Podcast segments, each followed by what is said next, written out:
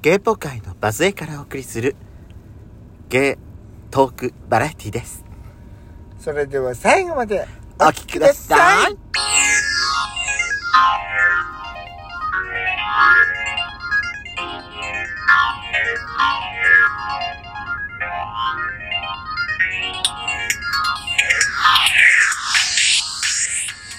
安かったペソコのドドススココイイララジジオオ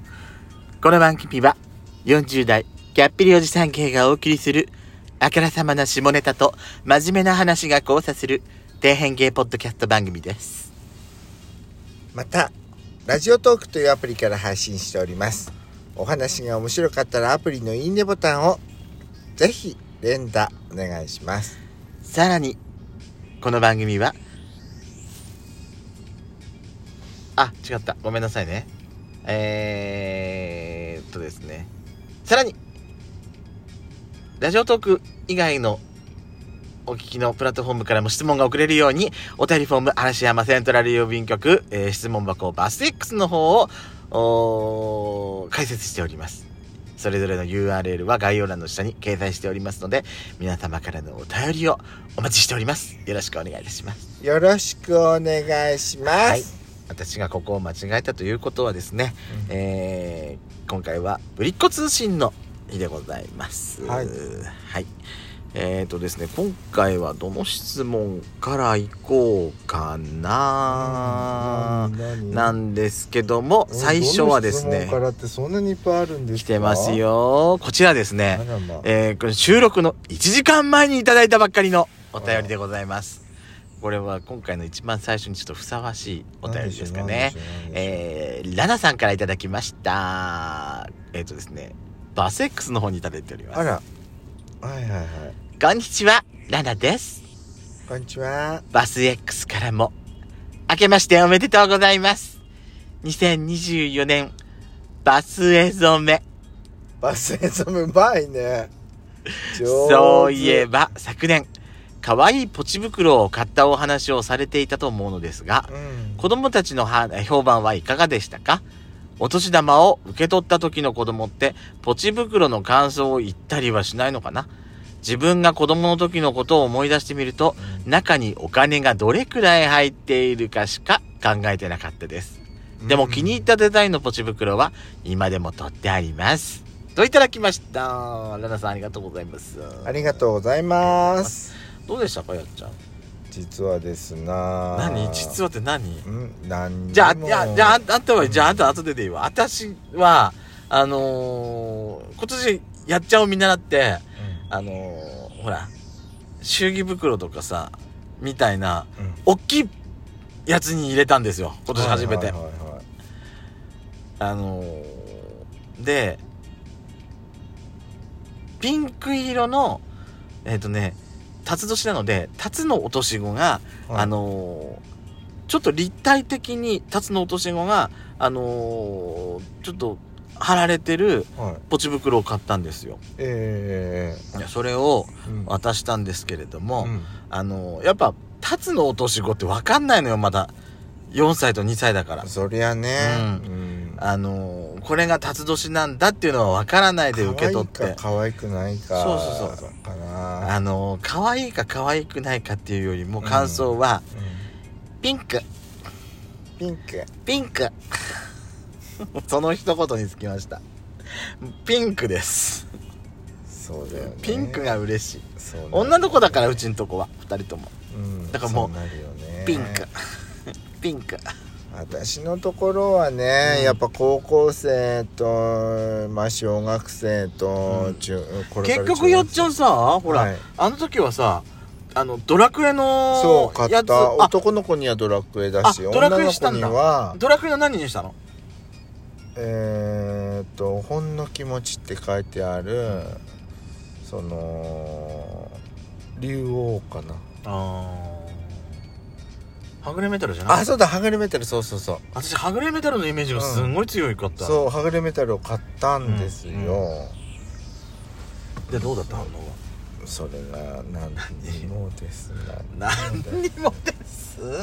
な何にもです何にもですなのうん、そうとありがとうあって。とうんそれとあとそのあの女の子たちには、そのスヌーピーのね大きいちょあーっとはいはいはいはい可愛いやつを、はいはいはいはいはい。それもなんともです あんたんとこって本当にさ、うんあれだよね。サバサバサバしてたサバサバっていうかさ、なせちがらいよね、あんたんとこっ今度はて。ね私の手作りにしようかなと思ってめんどくさいね。 めんどくさいことすんのね、あんたも。私のお手作り折り紙手作りにしようかな何を言ってんだかまった何が手作りだよ本当にまためんどくさいことに手出してあんた作ってきないできないめんどくさいってなるんじゃないの買うって言って買っちゃうそうだよ結局そうなるんだよそうなのえー、っとですね続い続いてのまあそんな感じでねまあポチ袋にこだわりはねやっぱ大人にしか通用しないっていうことそうかもが分りでもましたね私はこのままこだわりは続けるようんもちろんそれは続けていきたい私よこの3年実はさ、うんうんあのあやしこおじさんって、うあの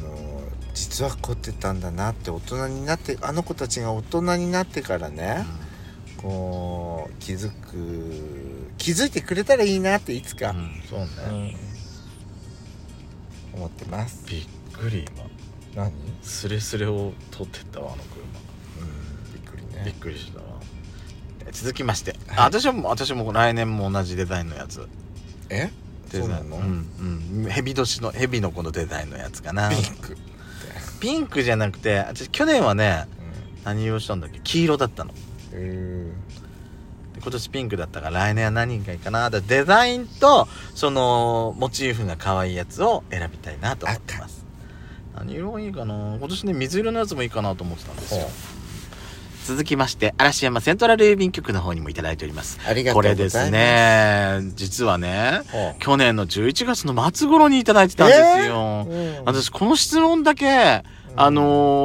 ー気づかないでうんつその次のす質問にね進んじゃってたのよほう気づかなくあのあれもしかしてと思ってみたらやっぱりさまだ答えてなかったみたいではい改めて今回お答えさあの質問の方にお答えさせていただきたいと遅く思ないっまてすすみません本当に大変失礼しました。いきますね。はいえー、っと、ぶりっ子ネーム。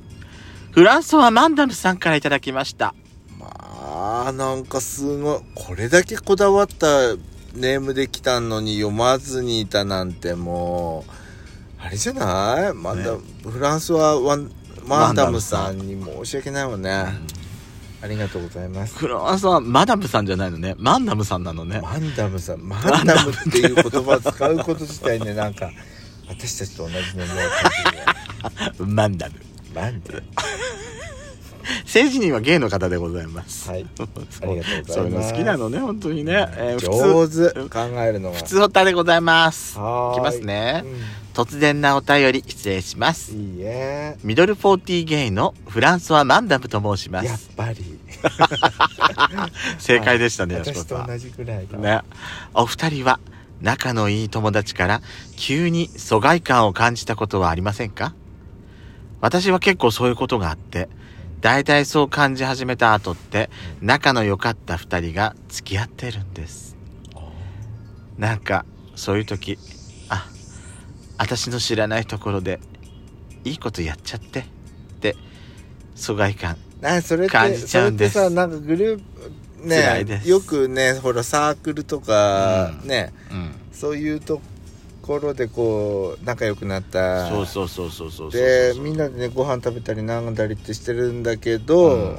隠れていつの間にうかんね、隠れてこっそりみたいなねねまあよくありますわなそういうことあ私もあるよそういえばあるの職場で同じ職場のところで、うんよく3人でとあの年近いので飲み行ってたりしたのようんね、でいつの間にかね、うんあのー、2人がもう付き合っちゃってたから、うんうんうんあー私ちょっとお邪魔かしらーっつって、うんまあちょうどその時部署移動もあったりしたから、はいあの自然とあんまり一緒に飲みに行かなくはなったりはしたっていうのもあるんだけど、まあ要するにあんたあなた抜きで2人でそうそうそうそうご飯食べたいしさお酒飲みたいって思そうしっぽりしてたのよもうそういうことね、うん、そういうことそういうことそういうことわ、かるだからわかるの